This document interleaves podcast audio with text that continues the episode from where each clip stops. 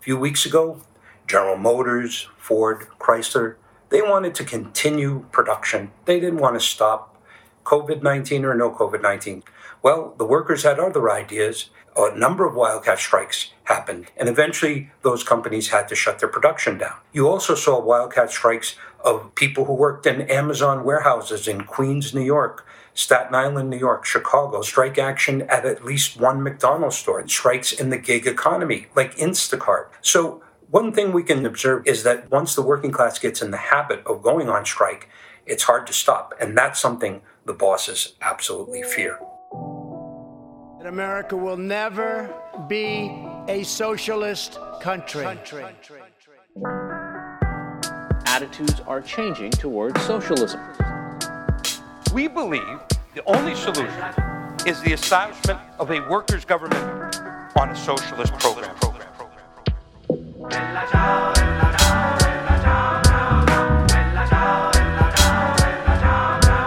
Hello, comrades and friends, brothers and sisters. Welcome to the socialistrevolution.org podcast. I'm Tom Trottier. Tonight, we're going to discuss how workers are fighting back in the class war against capitalism in the midst of COVID 19 and the present economic crisis.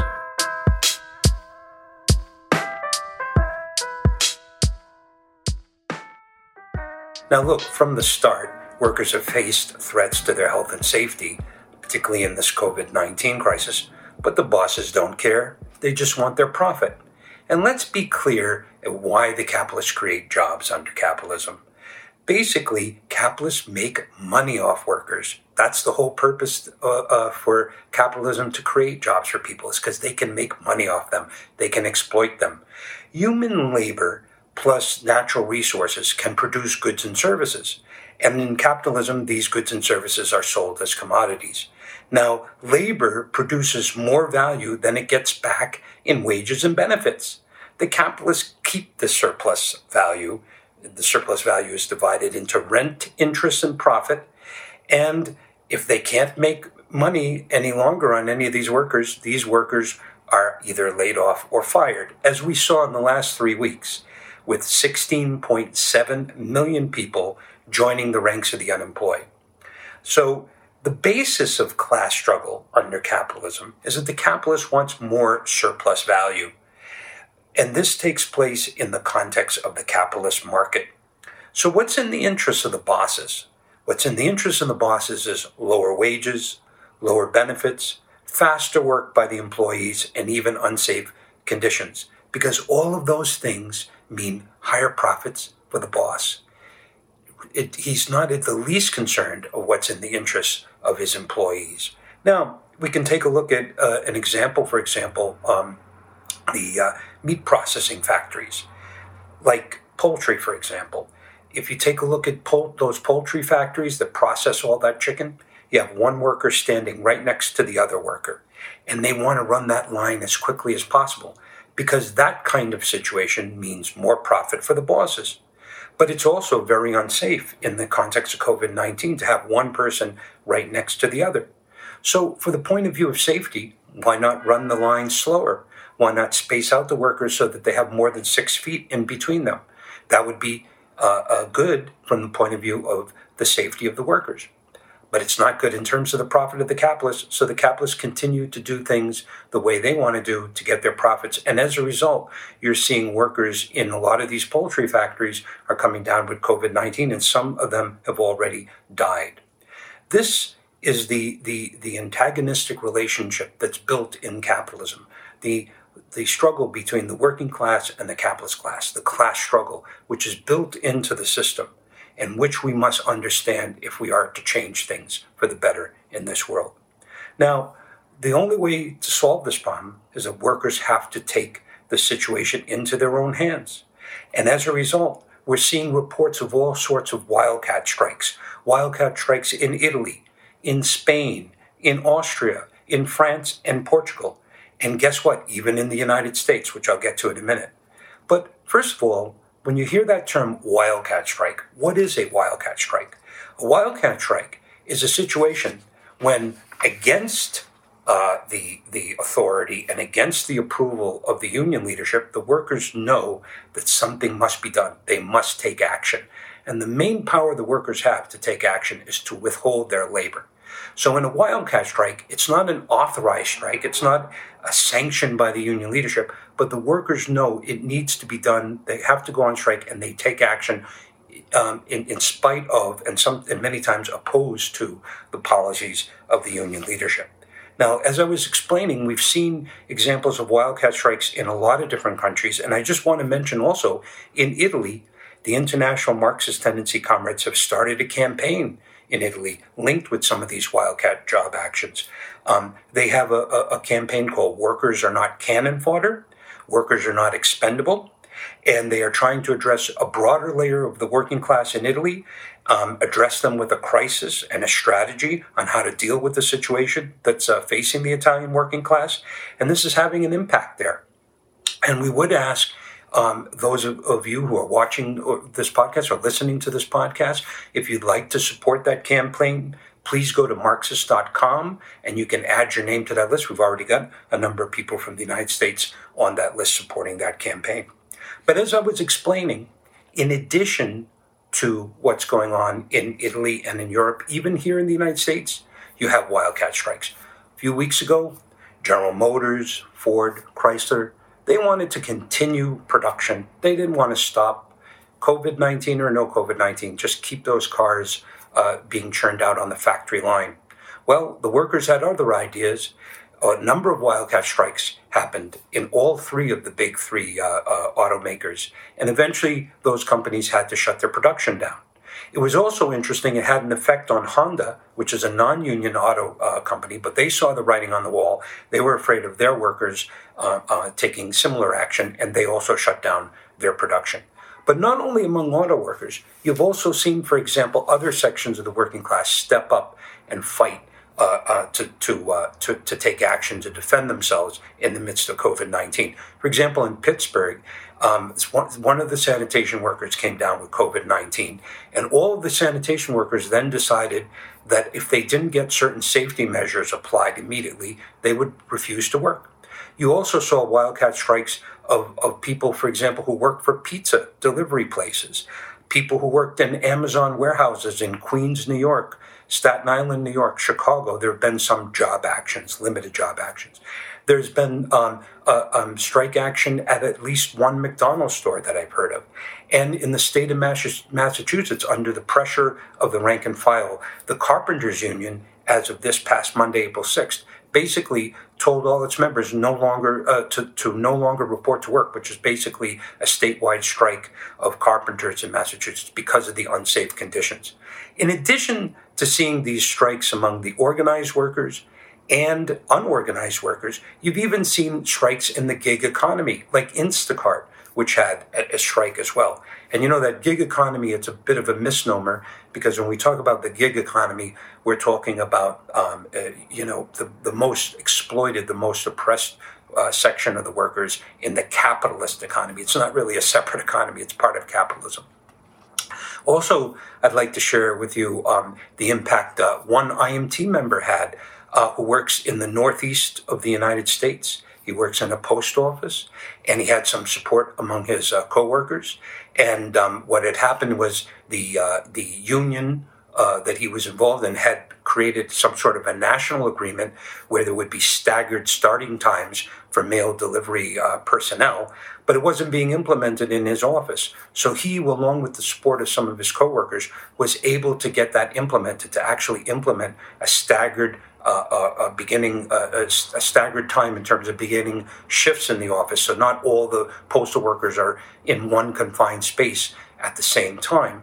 Um, in addition to that, he was able to get the uh, post office to post um, uh, signs on the postal trucks asking the public not to approach deli- uh, postal delivery workers, which many times you know people see the mailman coming, they want to come and get the mail from them hand by hand to hand, but that's unsafe in the present conditions. So even one member with a few supporters and the threat of job action was able to get uh, things changed.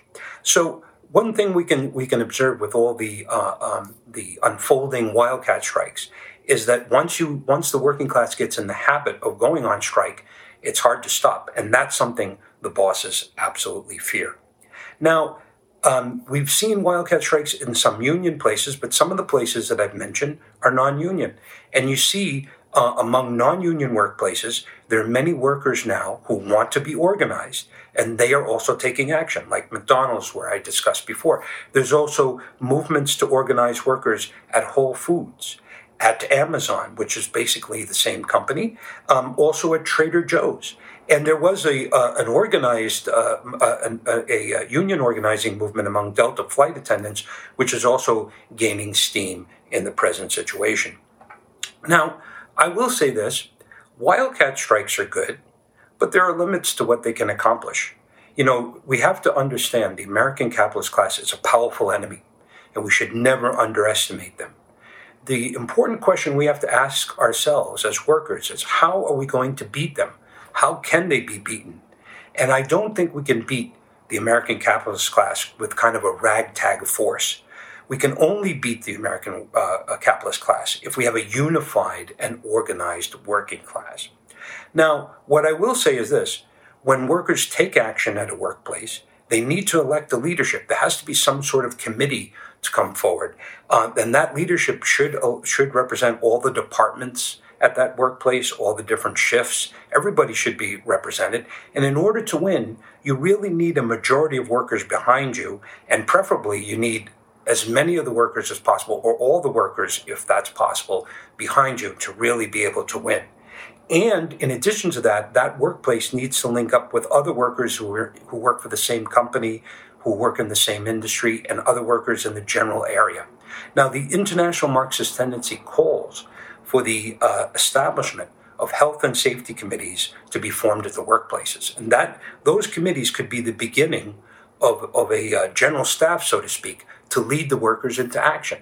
Um, we call for that wherever uh, workers at their workplace are able to get enough people to support that idea. That should take place, and those committees could could guide the, the workforce forward. They can be the uh, first line of defense to make sure that everybody is protected at the workplace um, in in the midst of the uh, in, in, the midst of the COVID nineteen health crisis, but not only at the workplace, because we could define the question of health and safety in a broad manner that not only includes the workplace but includes um, uh, from the from the point you leave your place uh of residence to the time you get to work and back. You know, so you should have a very broad understanding of health and safety. Now, in order to um, to to win against the capitalist class, as we've explained we do need organization. We need to build up new leaders at the workplace from among the workers. And these workers, these new leaders, are going to need clear ideas and clear perspectives on how to beat the bosses. And we think that means they need the ideas of Marxism. Now, I will say this. Um, if you, uh, I, will I'll discuss the de- more details on uh, about Marxism a little bit later, but this is one of the best kept secrets in the United States. And that is, did you know that a good part of the unions in the United States, a good part of the unions that exist today, were built by socialists, communists, and Marxists? Did you know that? I'll give you a few examples. Take a look at the Teamsters Union. The Teamsters Union used to be a small union of truck drivers.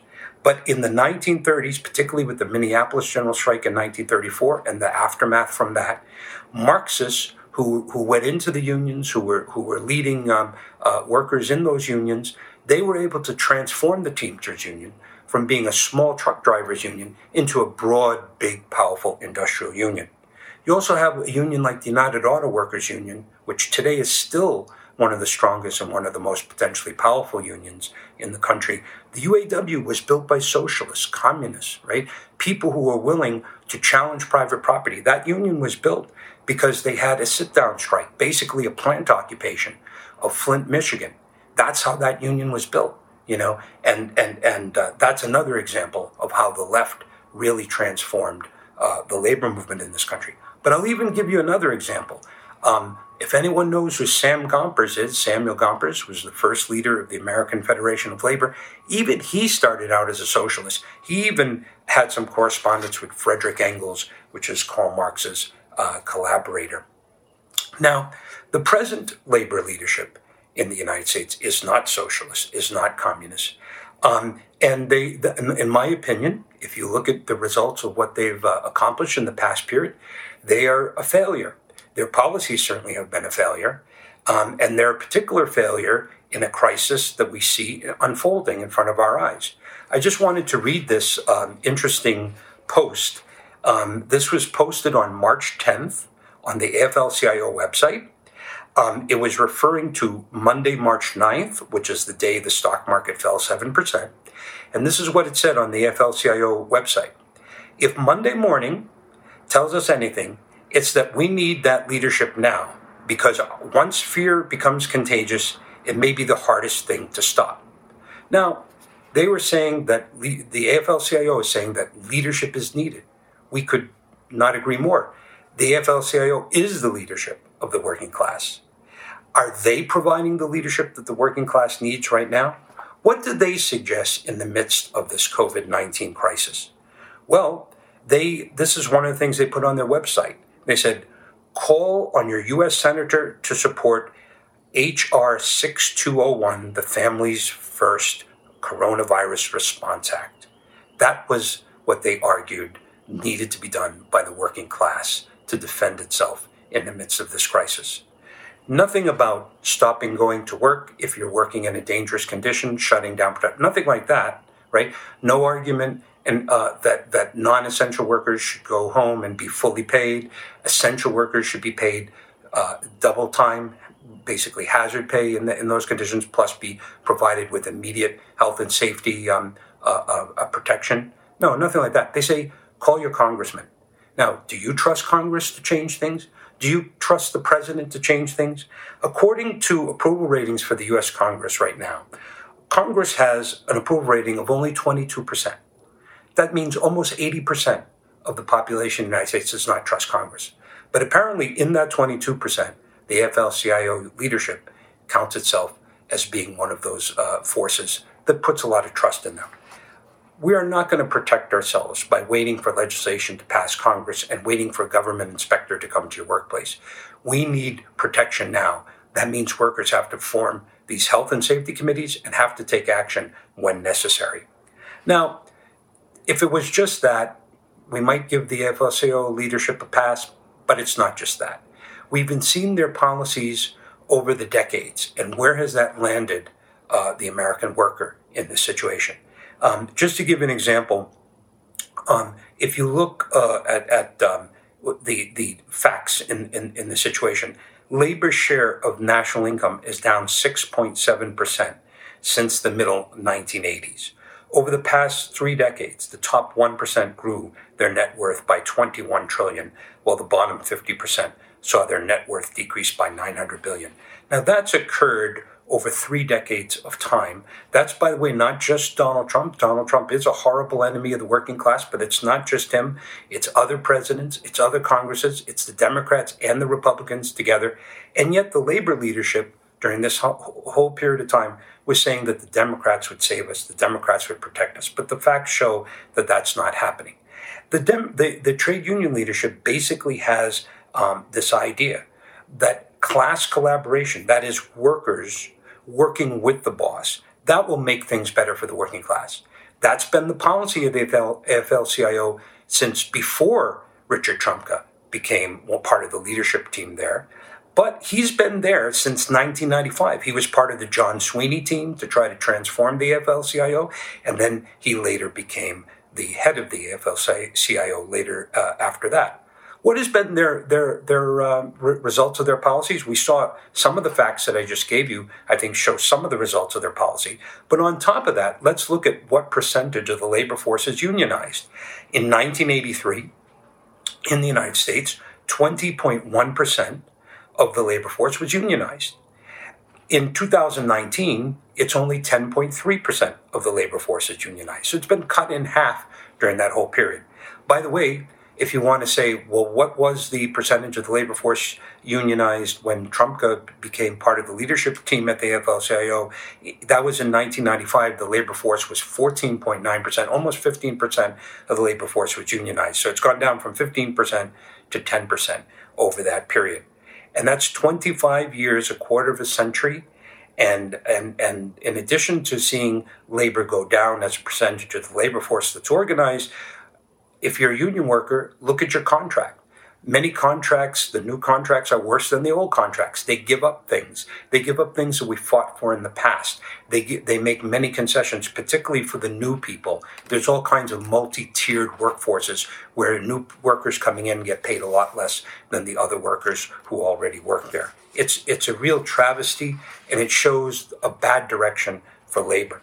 Now, what we've seen with these wildcats is that people are trying to get around the obstacle of the union leadership. Um, but the question is, is what does this movement uh, need need in order to be victorious?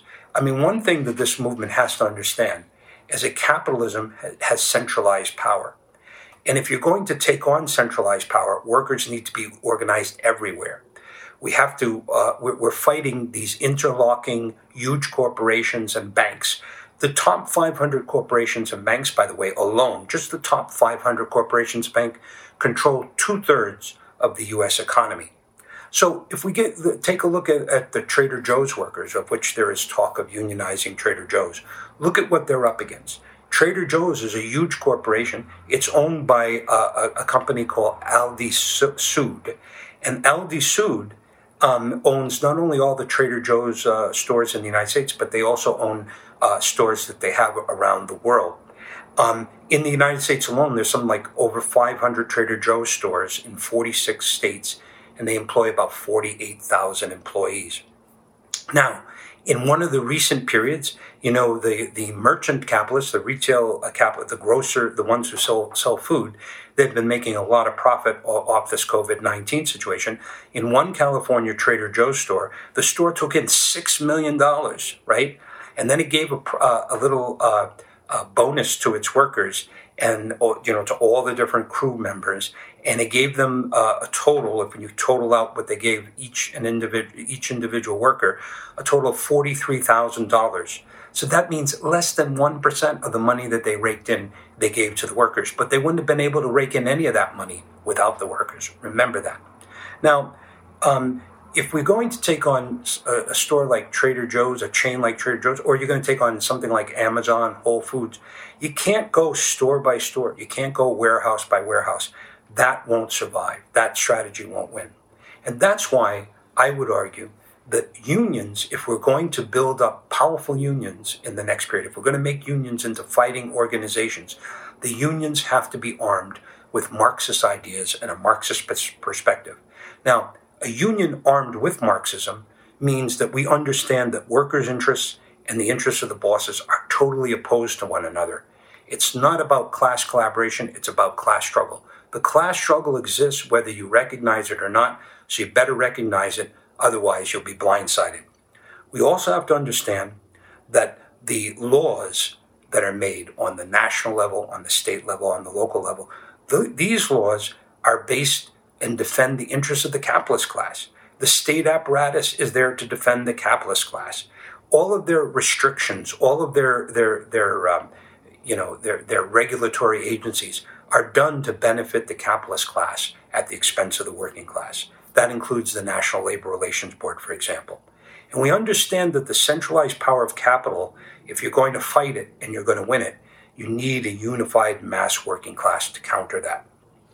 Now, if you have unions without a Marxist perspective, which is pretty much the way the unions are now with the present leadership, you have a, a group of leaders who accept the limitations of capitalism. When they try to unionize a, a, new workforce, when they try to organize a new workforce, they go by labor law. They let labor law dictate who's can, who can be in the bargaining unit and who can't be in the bargaining unit.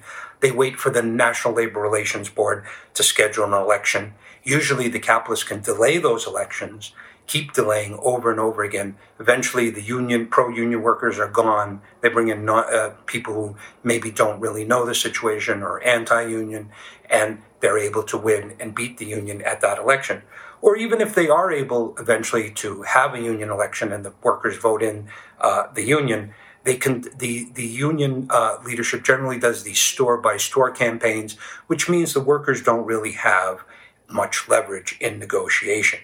And the store by store campaign uh, can be a disaster in many ways. Because remember, Walmart a number of years ago, there was one store in the province of Quebec in Canada, one Walmart store that unionized. And what did Walmart do? They just shut the store down. So they kept all the Walmart stores non union because they just sacrificed the store that voted union. So a store by store campaign, a warehouse by warehouse campaign, these are these will not beat these giant monopolies and these giant corporations. The union leadership that accepts accepts the limits of capitalism will ultimately uh, uh, create a situation where you see the results: a reduction in the percentage of the labor force that's unionized, weakness in terms of collective bargaining, and the workers are forced to accept givebacks, more and more givebacks. Now, if you have unions with a revolutionary leadership, um, that can transform things, that can change things. So we would say that what the kind of unions we need are going to organize workers to fight back and then to take power to transform society. It has to be unions with a leadership that adopts, adopts a Marxist program and perspective. We need to link up Marxists and activists open to Marxism and with people who are not activists, who, who are not activists before but who want to do something now. We need to link up with them. Both union workers and those who are unorganized, we want them to link up with us today to build a stronger force for the working class. Now, I would also add one more thing is the labor movement, the working class, has to also take into account the question of politics. Now, when we talk about politics, um, you know, we, we see that the workers are in the factory, in the store, in the warehouse, at whatever workplace. They're battling the boss on the workplace. They may have to battle the, the boss on the streets, like if they're on strike. But then when it comes time to election, where do they go? They go to vote and they vote for one of the uh, boss's political parties. We must fight against the bosses politically as well as at the workplace. We need our own work, our own party. The working class needs our own uh, needs its own party. The labor leaders, we would argue, should articulate a program for the working class. By the way, if you're interested, you go to socialistrevolution.org, go to our program, and we have a special program to fight the COVID 19 crisis and the present economic crisis that we're in. Now, if you if the labor leaders took up that program and they uh, um, uh, made people made it known among the public this is what the working class is demanding, this could create the basis for running labor candidates in November, right? And w- we would ta- tackle all of the issues facing the working class. For example, let's take take a look at the airline in- industry right now. If you take a look at the airline in- industry, we agree. We want to protect all the jobs in the airline industry, all the wages, all the health care of those workers, and the pensions. We want that all protected. But what we, uh, the way we would protect that is through nationalization of the airline companies under democratic workers' control and management. But what we are against is we are against bailing out the owners of the airlines and their CEOs. That we're against. Labor should expose those dirty deals in Washington where the workers are being taxed to bail out the rich. You can protect those jobs, you can protect those pensions, you can protect the health care of the workers. We don't need to bail out the capitalists in, in, in, in their failures. Now, what is to be done in the next period? The labor leaders are resigned to support the horrible status quo. Even Bernie Sanders, we saw, ended his campaign and he said he's going to support Joe Biden.